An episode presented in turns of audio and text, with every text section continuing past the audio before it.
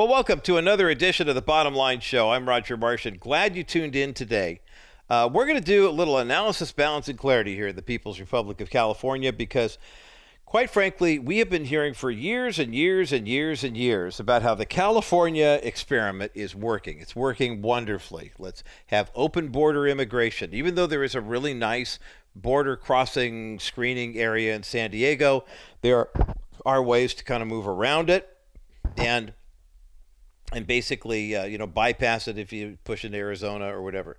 Illegal immigration is a huge issue in California, and for many years, California leadership, for example, has just kind of uh, turned a blind eye. Let's give uh, driver's licenses to undocumented people. Let's change the language. Let's change the narrative. We're not going to try to find these folks. And I know that a lot of more progressive Christians would say, well, yeah, with immigration, come on, these are people no people should be illegal, blah, blah, you know, whatever. And I get it. I mean, trust me, pastored before. I mean, I hosted this program. We're in our 13th year now. I've spent more than a fourth of my broadcasting life doing this and looking at these angles from every different aspect I possibly can to try to give you the best analysis, balance, and clarity that leads to our discernment, which leads to edification for us in the body of Christ, and then ultimately fruitfulness. A, B, C, D, E, F. It's really very simple. It's not easy, but it's simple. But I came across a piece in the Christian Post last week uh, from uh, Kerry Jackson, who is the William Clement Fellow in California Reform at Pacific Research Institute. We talked to Lance Izumi a lot from Pacific Research Institute.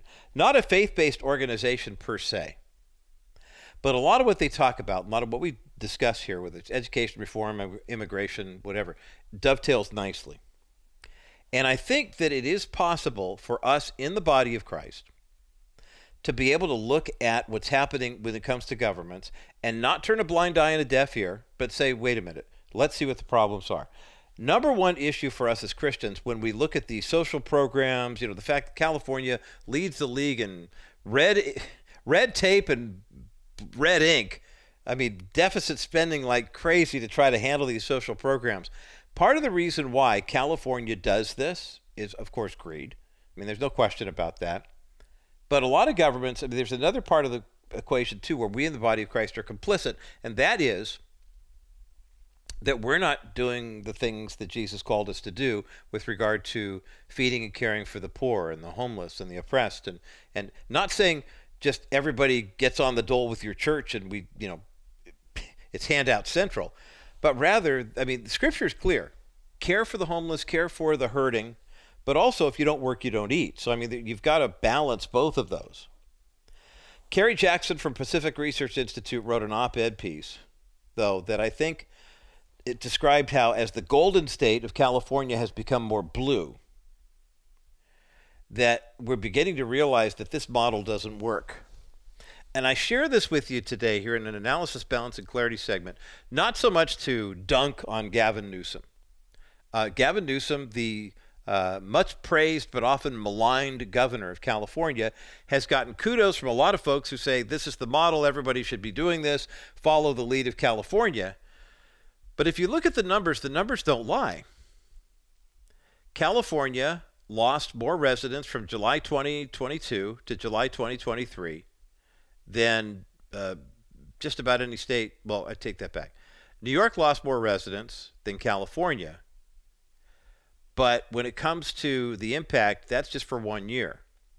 New York has fallen from the most populated state to the second most populated state to now the fourth most popular state. And California is the most populous state in the Union, hands down. But when you consider the fact that people are leaving, and not just this year and not just the year before that, people are leaving like crazy from California. Not one, you know, people when I count this way, it's not just one year, not just two, not three, not four, not five, not six, not seven, not eight, but for nine years in a row, more people have left California than come here. Now, understanding, of course, that California lost another 75, 80,000 people last year, but that's a net number. People leave California, people come to California, just like in Texas, for example. Uh, Lisa and I have two children who moved to Texas recently in the past year or so. The number of people who went from California to Texas was like 400,000 or something like that. But the number of people who went from Texas to California was 180,000. So it's not just a zero sum game. Everybody's leaving, good, you're not coming back. These are net numbers we're talking about. So California lost another 75,000, but if that happens year in and year out, that becomes 750,000, which is what happened in the last decade. And it's the reason why, if you look at Encyclopedia Britannica online, I did this earlier this week. I was checking to see how many electoral votes New Hampshire had. It's somewhere between three and four. And New Hampshire has no state income tax. They are a pretty moderate state considering it's mostly Democrats. But I wanted to see how many electoral votes they had. And when I looked at the Encyclopedia Britannica online listing, the first one that came up in my Google search, they reported that California had 54 electoral votes. To which I responded, nope, it's down to 53, on its way to 52. Because they're all based on population. It's a fixed sum finite pie, 435 members of the House of Representatives. And so if a state gains in population, they're going to potentially get another electoral vote. It's supposed to be repre- maybe the House of Representatives. And if you lose population, you will lose. I remember being a younger guy. For some reason, I thought California had like 35 delegates. then it went up to 54. Now it's down to 53 and it's on its way back down again. So, what is it about California's model that is leaving, leading people to leave. I mean, in all honesty, if you made the move purely for money, I would understand that. When my daughter Emily called me that one day, I'll never forget sitting in my office. And I just finished doing the bottom line show, and she called me and said, Dad, can we talk? And I said, Yeah. And I knew that her husband, Brian, has a sister, Julie, wonderful Julie and Charles Wallace. They have seven kids. They had just bought a place in Montgomery, Texas, I think, like in the uh, north of Houston. Big spread, big land, room for their seven kids and his parents who were coming with them too. So they moved.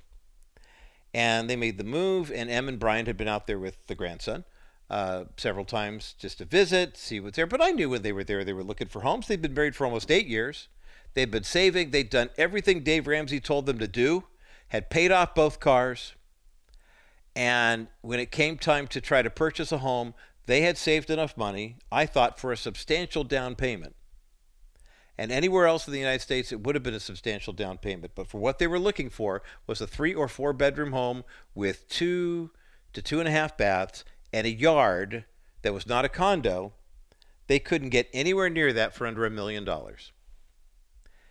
And I thought to myself, I remember the words my dad shared with me when uh, Em's mom and I got married, and we were trying to find a place to get started. And he said, Boy, they just kill you kids on housing, don't they? Well, it was even worse for Em and Brian. So they went to Texas. They found a four bedroom, two bath home in Conroe, Texas, with a yard for $320,000. They put 20% down. They have no PMI, even with the higher uh, property taxes that they have in, in Texas they are paying less to buy a home and pay the higher property taxes than they were paying to rent a two bedroom apartment in California. I get it. Brian telecommutes so he can work from anywhere. Isaac's in kindergarten, so the school thing wasn't that big a deal for him. Emily's a school teacher, and she had plenty of opportunities when she came to work in Texas. But what was interesting about this is I started to think, well, if it was just to buy a house, I get it. But then we started having conversations about vaccination mandates and educational requirements and what the state of education was like in Texas compared to California. And all of a sudden, I began to realize it's a quality of life issue. It's not just a housing issue. They didn't have a ton of equity leaving with them. They were just looking to try to build some equity, which they're doing quite nicely on. My goodness, in a couple of years, they may be in a position to buy a second home, which would be fantastic. But everybody looks at California and says, well, why are they leaving? You know, you go to Texas, and apparently there are companies that make shirts that say, don't California our Texas. They don't like the California values that are coming there, not realizing that the values are actually better. They're not liberal and crazy. But when you think about what California promises to do versus what they can actually deliver, I think it's interesting that this study from the uh, Rose Institute of the State and Local Government at Claremont McKenna College surveyed Californians who'd expressed an interest in moving. And when they began to ask them questions, they got past the cost of living, other aspects of the economy. But then they moved into the whole area is well, what about leadership? Who's running this place? And is this really the best place for anybody to live? Want to get into some of the specifics as to why more and more people on both sides of the political aisle are beginning to realize that the California dream is turning out to be actually a nightmare. Let's get into that coming up next as the bottom line continues. For more than 50 years, Dennis Wilson has been offering better alternatives to what the market offers when it comes to investments like certificates of deposit and real estate investment trust. Dennis's 3D account pays even better than market interest rate. Here's Dennis to explain. So, what is a 3D account and how does it work? A 3D account is a real estate backed investment without Wall Street risk. It pays an amazing interest of 7% for the next three years. At the end of three years, you can take your money out. So you can see it's definitely not a REIT, or you can reinvest it at 7% in a new program. Go ahead and call today and ask about the 7% account. And then while you're on the phone, and ask about our accounts that are pays even higher amounts for funds over 250,000. Learn more about Dennis Wilson's 3D Money account, the better alternative to the real estate investment trust. Call 800 696 9970. 800 696 9970. Wilson Financial. Simply better alternatives. Welcome back to the Bottom Line Show. I'm Roger Marsh. Hope your Thursday is going quite well. Uh, we're taking a look at a study that was actually conducted. It was written by, uh, this report was written by Kerry Jackson, who is the William Clement Fellow at California Reform at the Pacific Research Institute. And it's based on some studies that were done at the Rose Institute of State and Local Government at Claremont McKenna College. And they su- surveyed Californians who'd expressed an interest in moving.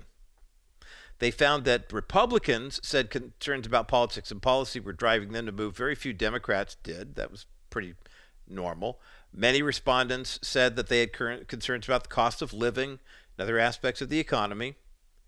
But then it was interesting because one guy who was an independent from Santa Barbara uh, basically spoke to why so many people are leaving California. Whether they'll say it's the money or the politics, This guy said, quite frankly, I'm leaving because California is run by morons.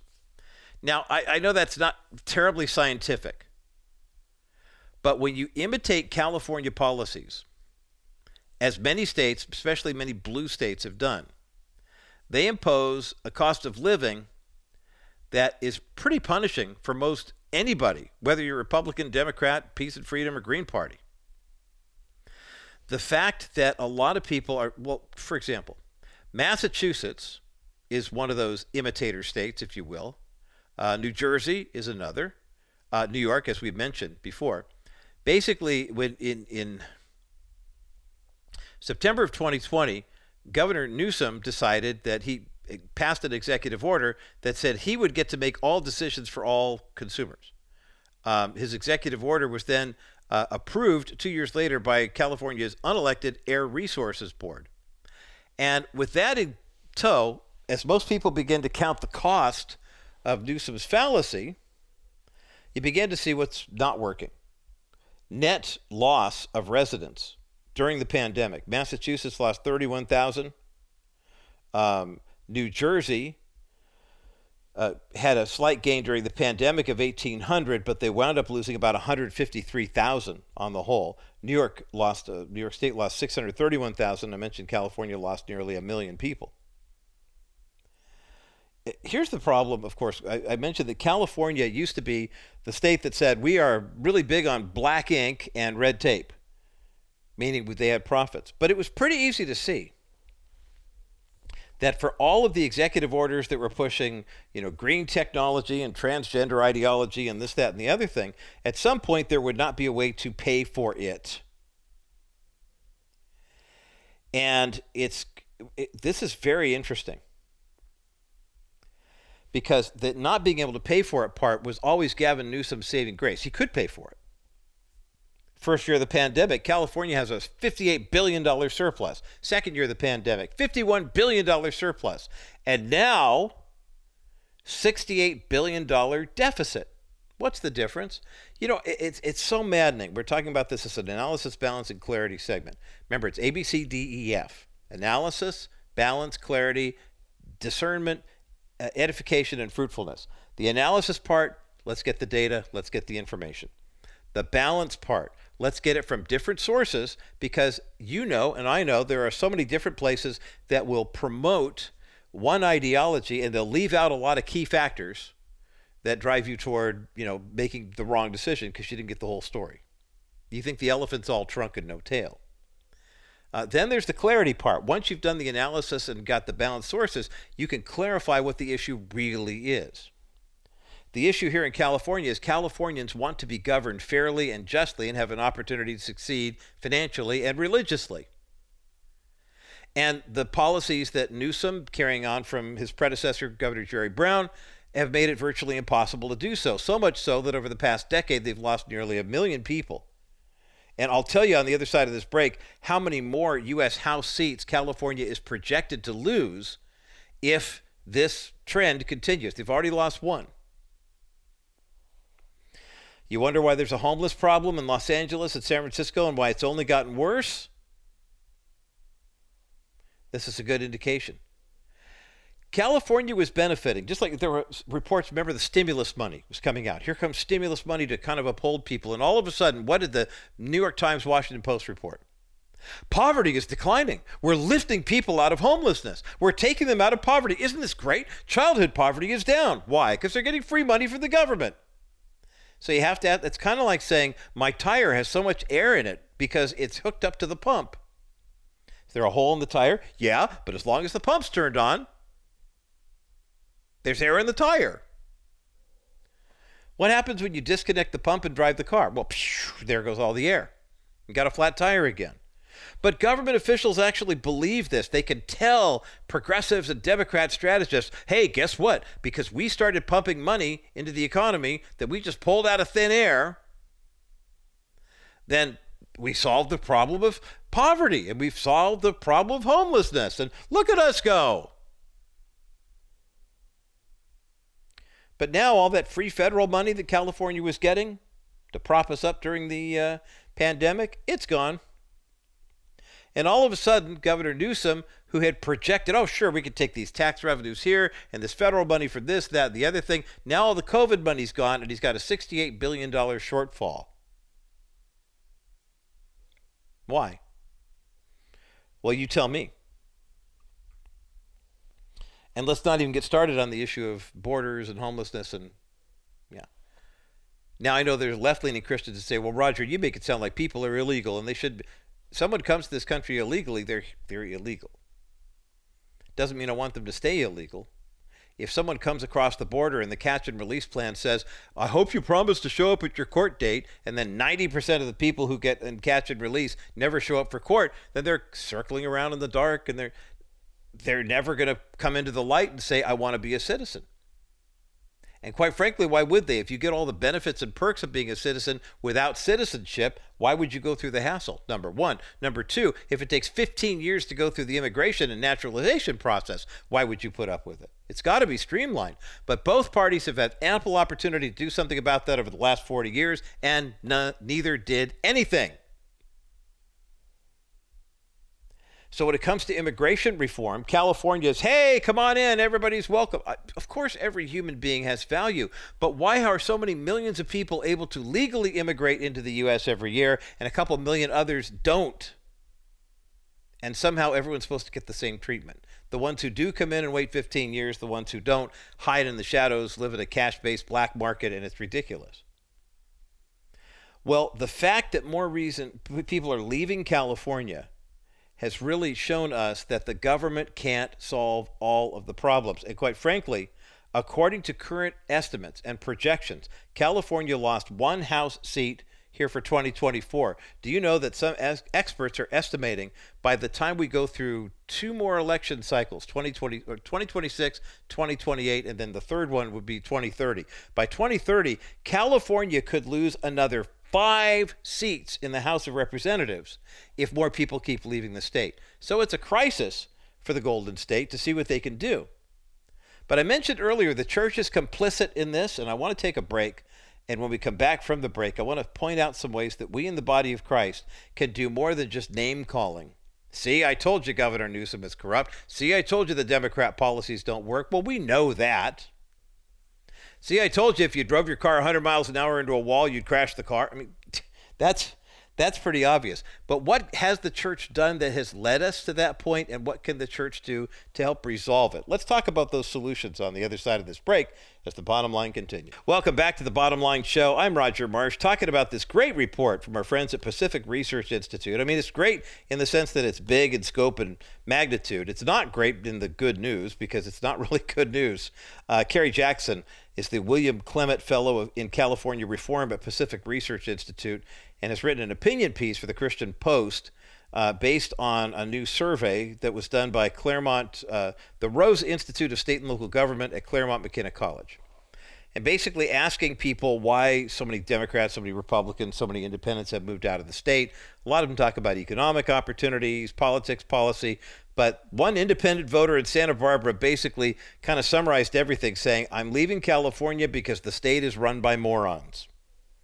Not a nice thing to say, but the fact that California has lost population for the last nine years now, has already lost a seat in the House, is currently projected for a $68 billion budget deficit to fund all these social programs, you have to ask the question well, I, I mentioned at the start, we knew that the Democrat Party wasn't going to solve all our problems, but what about the church? What role does the church play in this in terms of being complicit?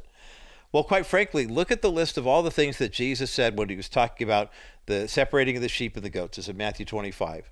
And he talks about how the sheep are on the right hand, the goats are on the left. And when Jesus looks at the goats and says, Depart from me, I never knew you, but to the sheep, you know, they're basically his children.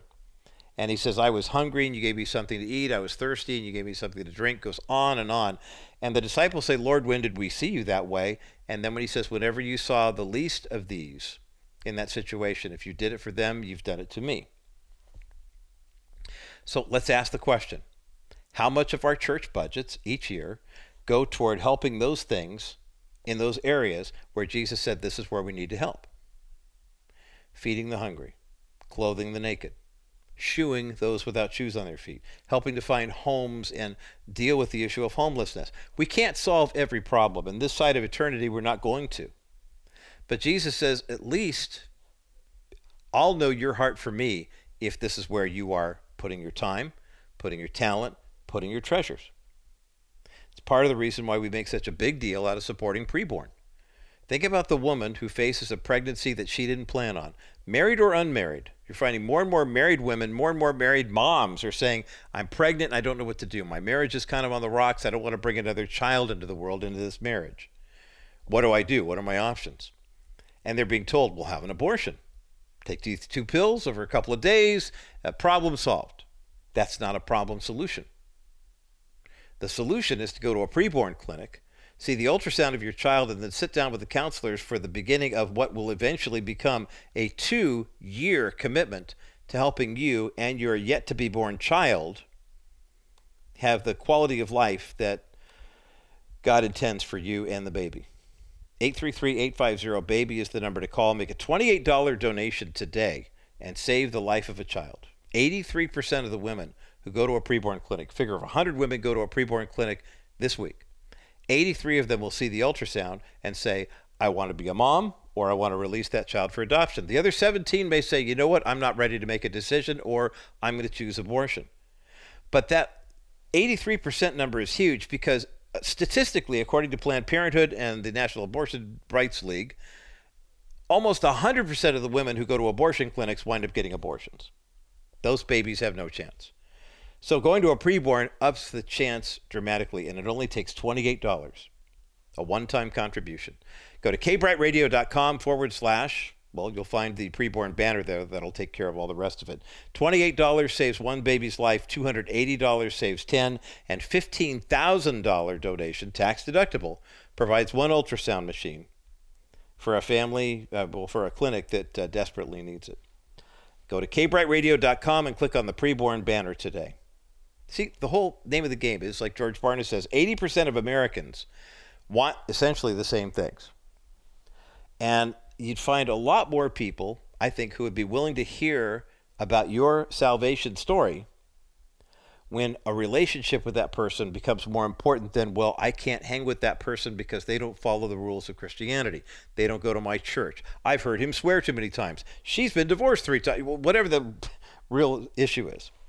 David Hoffman is a fascinating guy. He's a real estate uh, genius who basically uh, overcame uh, just a really tough challenge when he was growing up to become founder of David Hoffman Realty, which is an Inc. 5000 company. Uh, he also started First uh, Covenant First Mortgage and Beyond Title. Um, he basically um, just had a, a tough, challenging childhood where he realized that coming to faith in Christ was the thing that would help him fulfill God's plans for his life, of course, but also that relationships with other people was the way God intended us for us to share anything of importance. He's developed what he calls seven principles to lead gracefully and love generously. He's written about it in a brand new book of his called Rules Over Relationships. We've got a link for the book up at thebottomlineshow.com, and we will have a copy of this book to give away at the end of our conversation. Author David Hoffman joins me coming up next. Oh, wait a minute. We've got not one, not two, but three copies of that book we'll be giving away on the other side of this break as the bottom line continues. You've heard the expression. I think Josh McDowell was the first one who I ever heard say this. It was to parents rules without relationship leads to rebellion. But what happens when you take a look at the rules and the relationship, put them together? I mean, hopefully, if you put the two together, they lead to responsibility. But sometimes when we are in the business world or we're trying to, you know, show people how to become great, um, we get a little too focused on the rules and the what to do instead of the who we should be in relationships. And joining me today is a guy who understands that and has learned that all too well. David Hoffman, founder of David Hoffman Realty Incorporated, uh, five uh, excuse me, an Inc. 5000 company, as also uh, as well as the Covenant First Mortgage and Beyond Title. His work in real estate and economics has been published in all sorts of major media outlets he's written a book that I think it really caught my eye because of the uh, the, the promise that it uh, delivers for us in the body of Christ. It's called Relationships Over Rules: Seven Principles to Lead Gracefully and Love Generously. How to harness the power of relationships to overcome your past and embrace your future. We've got a link for the book up at thebottomlineshow.com. David Hoffman, welcome to the Bottom Line Show. Thank you so much for having me. I'm looking forward to this. I'm looking forward to this conversation too because you come from a background where you will admit, first and foremost, when I was growing up, I mean, I had to learn the rules, but there weren't a whole lot of really great relationships. I mean, not what, what you described them as you had a lack of true relationships in your life. Talk about what it was like to kind of overcome that. Because when we're kids, we're living what we, you know, we're learning what we live we don't know any different. You know, we just kind of figure everybody's family's like this. What was that aha moment for you where you realized, hey, wait a minute, I'm, I'm really lacking in this area? Yeah, absolutely. You know, um, I didn't realize, well, you know, as a child, I went back and forth between hating God and not knowing Him because, you know, my mom got sick. She chose life for me when she had multiple sclerosis, and and it triggered her multiple sclerosis where she became paralyzed the waist down Mm. And so my father took me away and he remarried and and um and I was basically raised in a life without love with a lot of neglect. I would see my mom three or four times a year for three or four hours at a time, uh, so 10 hours a year. And I missed her, and I always wondered why I couldn't live with her. But as important as that, when I'd go back to my home as a little boy, I felt alone, I felt neglected, um, I spent a lot of time in my room where I not only couldn't build relationships, but I, I just I just didn't feel I definitely didn't know God, um, and I just felt a lack of everything. I, mean, I just felt mm. like I was hopeless, worthless, and so I got asked recently, Roger, why why I value relationships so much, and and to be honest, God put in my heart it's because I didn't yet know Him. He was there, but I didn't know Him, mm-hmm. and and so outside my mom, I didn't have relationships, and so you know, for me, um, I just really valued what I was lacking, and and so the aha moment is um, almost 20 years ago to the day.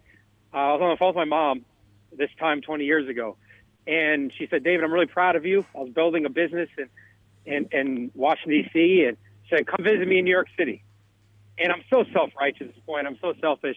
And, and I said, absolutely. I'm also thinking my mom, you know, she's 50, two years old. She's got a whole life in front of her. Well, she died a few weeks later, and um, and that was the only person who and ever showed me love. That was my one mm. regret. Um, mm-hmm. And so, fast forward, a lot more to the story. Fast forward, reached some more worldly success, and the economy crashes in 2008. And I was just tired. I felt like I lost everything. I had a short marriage that didn't work out. And I just heard God loud and clear say, You've tried your way for almost 30 years, give it to me. Mm. So I finally did. I finally did. That's powerful. I mean, it's, it's, it's it, to be able to acknowledge that, you know, to say, okay, I had at least one true relationship in my life and I, I neglected it. That I tried to build worldly success and then the market turned and all of a sudden I didn't have it. And to find out at, after 30 years of doing that, that God was still standing there, that you did have a real relationship with Him. You just did see it or weren't really engaging in it. That must have been a, a hugely transformational moment for you, David Hoffman. Yeah, absolutely. You know, when you try to do it all yourself, um, or when you just try, you think you have the right plan, and, and, things aren't working, and you're in the valley, and it feels really rocky and tumultuous, or even tragic. I really believe, you know, in our conference room, we have Jeremiah 29:11 in big print in my real estate office. Mm-hmm. Because when you follow His plan for your life, it may not be perfect by any means, but um, but He knows best. And so, you know, I gave it to God, I um I met my wife the next day actually. Wow. And, um, you know, life hasn't been yeah, life hasn't been perfect by any means. Yeah, my pastor likes to remind me that sometimes it takes more faith to not believe. But mm. um, you know, life hasn't been perfect by any means. You know, we're not promised bliss on this side.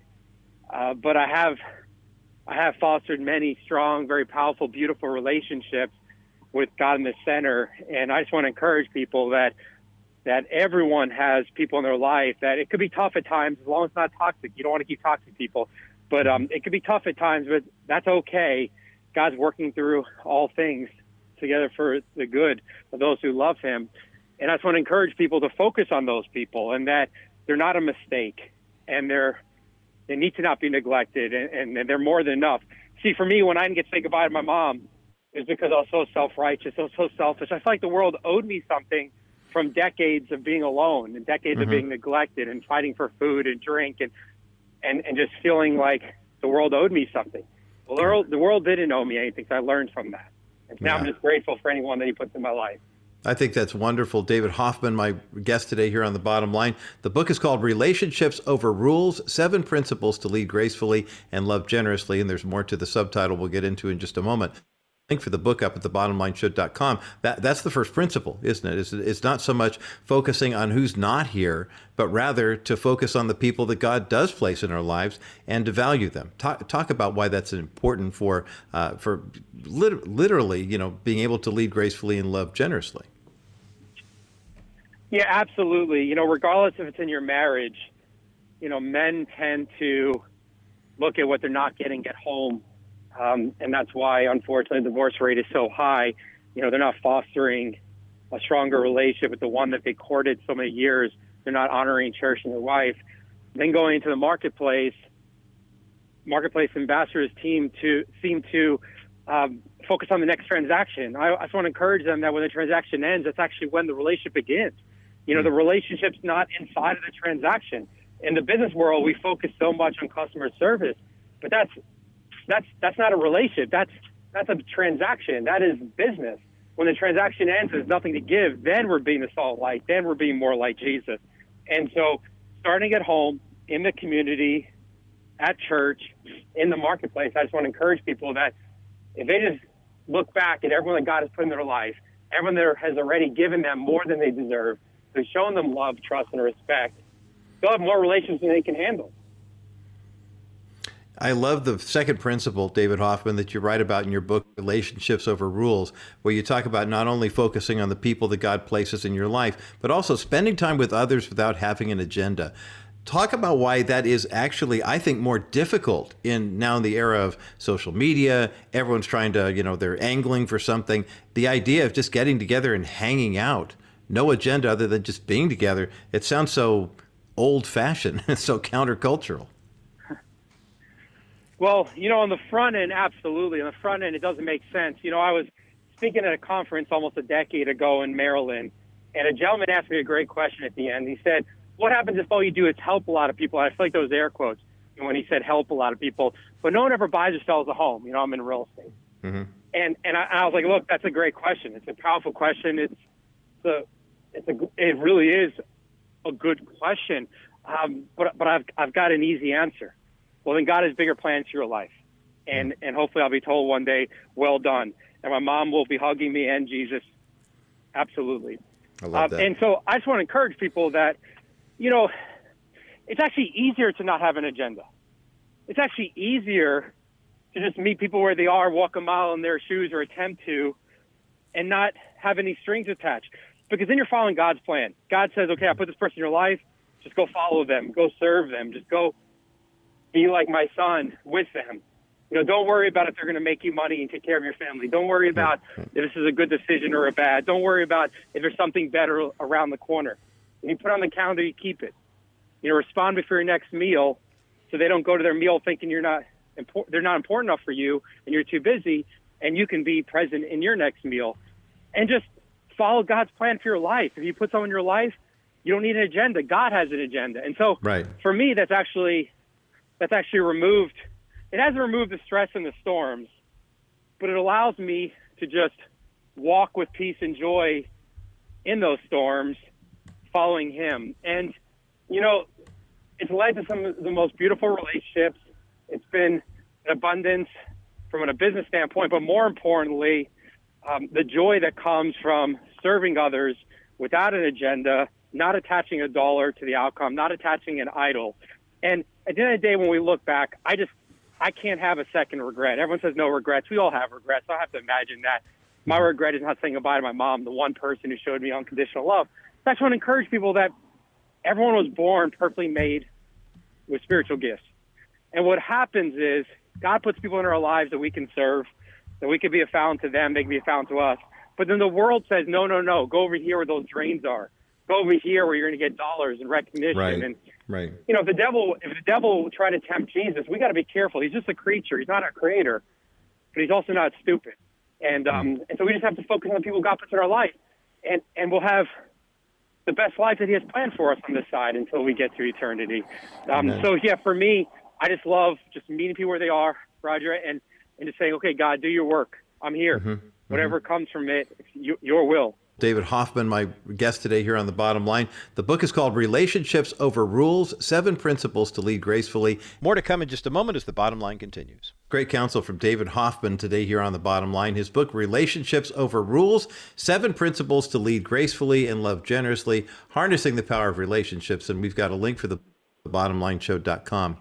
Uh, you've got another principle in the book, David, uh, that talks about uh, something that is a little bit of a it's kind of an anomaly in, in today's world of smartphones and expert analysis and et cetera, et cetera. And that is be a friend before being the expert. That's got to be tough for a lot of people to do, but that's one of the principles that you stress in your relationships over rules. Talk about why that friendship is more important than actually being the smartest guy in the room. Yeah, absolutely. Uh, you know, people don't care much you know until they know much you care. And with social media, it's even more important now than ever before to be a genuine friend. And we all say we're a good friend, but when you really dig deep, do you know anything more than someone's birthday when you see it on social media? Do you know their their struggles, the strife in their life? Do you know what they're really going through that they aren't putting through a filtered lens? Do you know who needs you?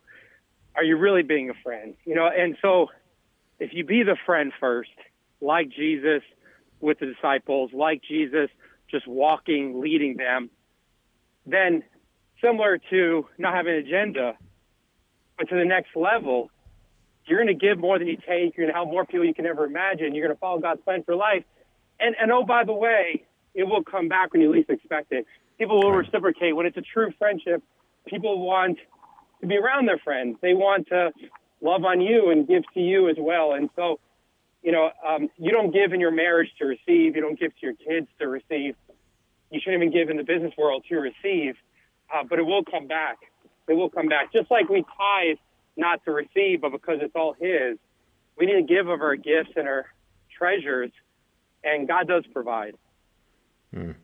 That's great counsel, and and it's a, it's a healthy reminder um, from you know for someone who's been through it. I mean you talk about the the world of david hoffman being in real estate and knowing what it's like to see everything build up and everything kind of come crashing down around you. Uh, when he writes about these principles these seven principles in the book relationships over rules uh, they're biblically based they're very very practical and very very helpful. Uh, david one of the things you write about your fourth principle is something I think about uh, often when I've, I've, met people. I had a very dear friend who uh, was able to, able to overcome hardship and adversity in her younger years to get into a private school. She wound up uh, not only passing the bar, but also getting an MBA. And when she would go back home to visit some members of her family, they'd say, "Why do you push yourself so hard?" You know, that's that's not what our family does. You know, and and she would just kind of scratch her head and say, "I don't I don't understand. God's given me these opportunities." One of your principles, your past doesn't have to dictate your potential, uh, kind of speaks to that. Talk about that if you would. Yeah, absolutely. You know, um, we need to know of our past so that we can break the chains, right? We need to know that they exist. We have to hit it head on. We have to deal with the trauma. You know, for me, the little boy, for the women, that little girl in them that says they're not enough. We, so we do have to keep an eye on our rearview mirror when we're driving down the road to make sure nothing's getting too close and be a little defensive, but without fear. And, and we can't stay there. You know, and when you complain, you remain. Um, mm. But your past is not who you are. You know, God made you perfect and then you may go through some strife in your life, but it's not who you are. He has a big plan for your life. He has a big purpose for life, and your potential is limitless. And you know, another principle: adversity brings gratitude. It sounds like, you know, it sounds like with with this young lady and with so many others, when someone has dealt with challenges in their past, it actually gives them a unique perspective, which becomes a gift of gratitude because you become you become grateful in the little things. You realize what really matters and you realize what you need and what you don't need, and you're like, okay, I'm gonna I'm gonna reach for my true potential. I'm not gonna mm-hmm. waste mm-hmm. my time. I'm not gonna have a second regret. God didn't put me here to be complacent. God didn't put me here to be apathetic. I don't have much time on this side. I'm going to bring people to Him. I'm going to change lives for the better for His kingdom. And and so you can't look back. Your past, there's no mistakes. God makes no mistakes. Your past is not who you are. If anything, you learn from it and I learned from my past how to do the opposite and not only break the chain, but I'll tell my boys the other day that, you know, how I was raised taught me everything I need to know about what not to do. Mm. And it taught me a work ethic at a very young age. I was working at eight years old, shoveling snow, raking leaves, mowing lawns, washing cars to make some money to help, you know, feed and and and I'm grateful for that now. Maybe back then I hated God and I challenged him and I wondered why I was taking from my mom. I was wondering why I was put in a lack of love. But now I'm grateful for that adversity. And so I learned from my past, but it doesn't define me. Well, that's good. Good advice, and, and, very inspiring too. Knowing that David Hoffman had a tough background growing up, what it was like with his relationship with his mom, and then his dad kind of whisking him away into a uh, a loveless relationship. Uh, just kind of uh, spending time being a uh, uh, you know being a, a, desperado, if you will. But the seven relationship principles that he writes about in his book called Relationships Over Rules are so informative. Uh, we've got a link for the book up at thebottomlineshow.com. Um, there's a comes a point where every business person has to choose between getting the deal done and doing the right thing, even if it means the deal's not going to happen. Uh, your seventh principle addresses that. Talk about that and why that's so important for not only lifetime of success in the business world, but also growing stronger in your faith. Yeah, absolutely. You know, for me, I look at where I came from and I look at so many others that have faced immeasurably more challenging situations and trauma and tragedy. And it almost is easy. It really is easy to just just do my best to give you know, to be that friend, um, to be the friend first, not worry about being the expert, because the expert's not the know-it-all. The expert knows what they know, they know what they don't know, and you need that to be a real friend. To be present like I never had in my life, you know, to be the present husband to the best of my ability, to be the present father, the present leader. You know, God gives us a short time here, but He's a perfect God, and He has a big plan for each of our lives.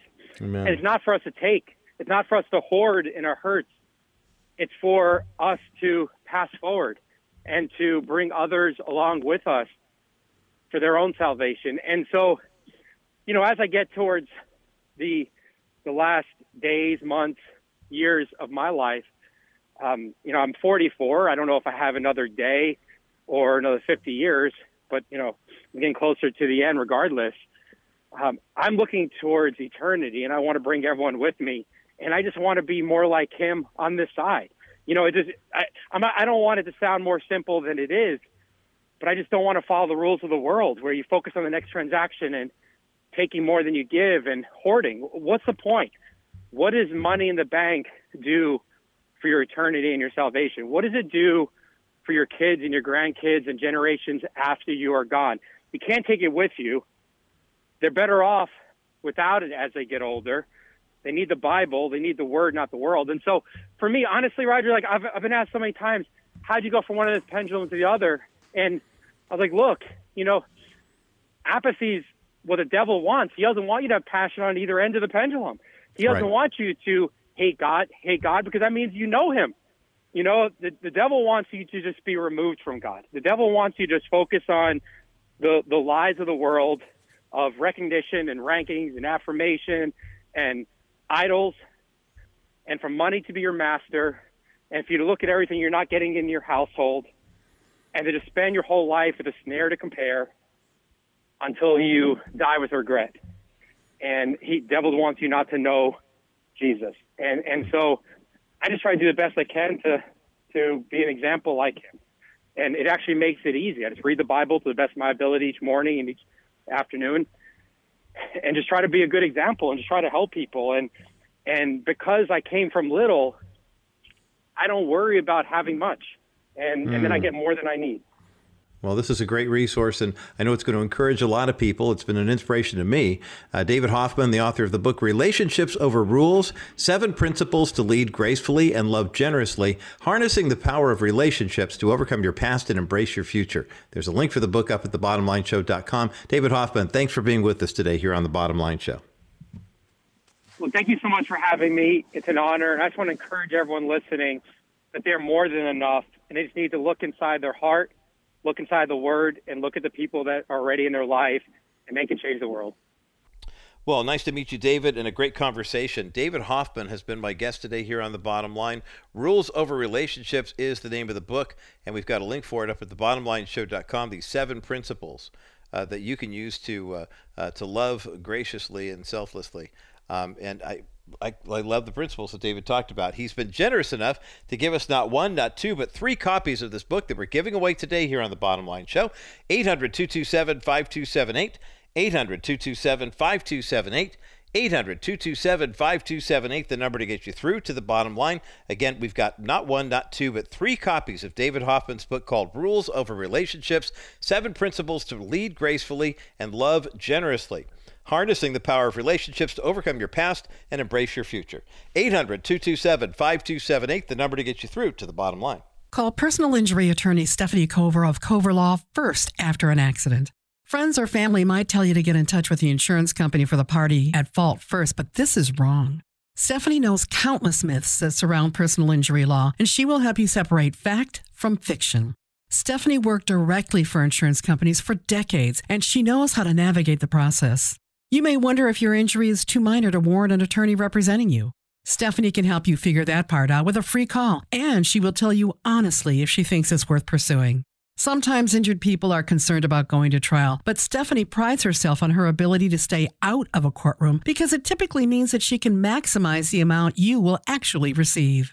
Don't make these decisions on your own. Contact Stephanie Cover at kbrightradio.com slash cover.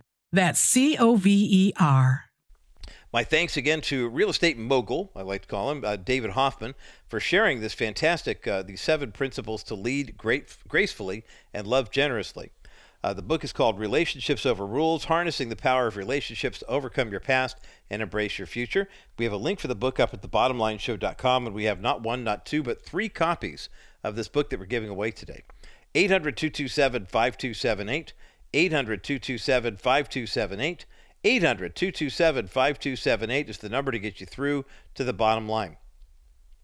The principles are so important. Focus on the people God places in your life. It sounds very basic. Spend time with others without having an agenda. Boy, isn't that a tough one. I remember a good friend of mine telling me that he got so frustrated because every time he'd go out and go, take one of his kids to dinner, or they'd go to a ball game or something like that, he'd say, I'd always, you know, get into trouble because I'd start talking to them about things that I wanted them to work on. I said, Really? He goes, Yeah. I mean, my list wasn't very long. Your list? Yeah, I pull out a sheet of paper. Oh my gosh. We have to be able just to hang out with people and have that hang time. Uh, number three, find a way to say yes. If you look for a yes, I know my natural tendency is no. Um, looking for a yes makes it easier to stay in relationship with with building it as well. Fourth principle, your past doesn't have to dictate your potential. Fifth, adversity can create gratitude. Boy, if you learn that lesson, man oh man, your life will be so much sweeter. Every time I talk to somebody who's been burned by somebody for whatever reason and they can't say, "Well, at least I learned this" or "I'm grateful for that." Man, and I'm looking at myself too in the mirror. Uh, principle number six is tough in the modern era. That is, be a friend before being the expert. Everybody's got a quote unquote smartphone. That is a reference, by the way, to the phone, not us. And principle seven, it's not about the deal, it's about doing the right thing. Uh, great principles, uh, seven principles, in fact, from David Hoffman to lead gracefully and love generously. He writes about them in his new book called Rules Over Relationships. We've got a copy at the bottomlineshow.com, and we have not one, not two, but three copies of this book we're giving away. 800 227 5278. 800 227 5278. 800 227 5278 is the number to get you through to the bottom line. For our KCBC audience, enjoy the rest of your afternoon. Rabbi Schneider and Discovering the Jewish Jesus is coming up next. By the way, Rabbi Schneider is going to be joining us here on the Bottom Line Show. I believe next week we have him on the schedule, so be nice to check out with check up with him. He was in Israel uh, shortly after the uh, uh, Hamas terror attacks and that uh, war that was launched on October 7th, and it'll be good to get an update from him. I've been getting uh, weekly text messages from him, but be nice to get that and be able to have, share that with you not only here on the Bottom Line Show, but also on myhopenow.com, which is our video streaming service. Uh, we try to get as many of our interviews on video as we can, and uh, that's why we put them up there for you as well. Okay, we're going to take a quick break, and when we come back, it's this week's edition of the National Crawford Roundtable podcast. Bob Dutko is your host this week, and he's joined, of course, by John Rush, Rush to Reason out of Denver, Colorado, Neil Boron, Neil Boron Live out of Buffalo, New York, and yours truly. This week's edition of NCR is coming up next as the bottom line continues.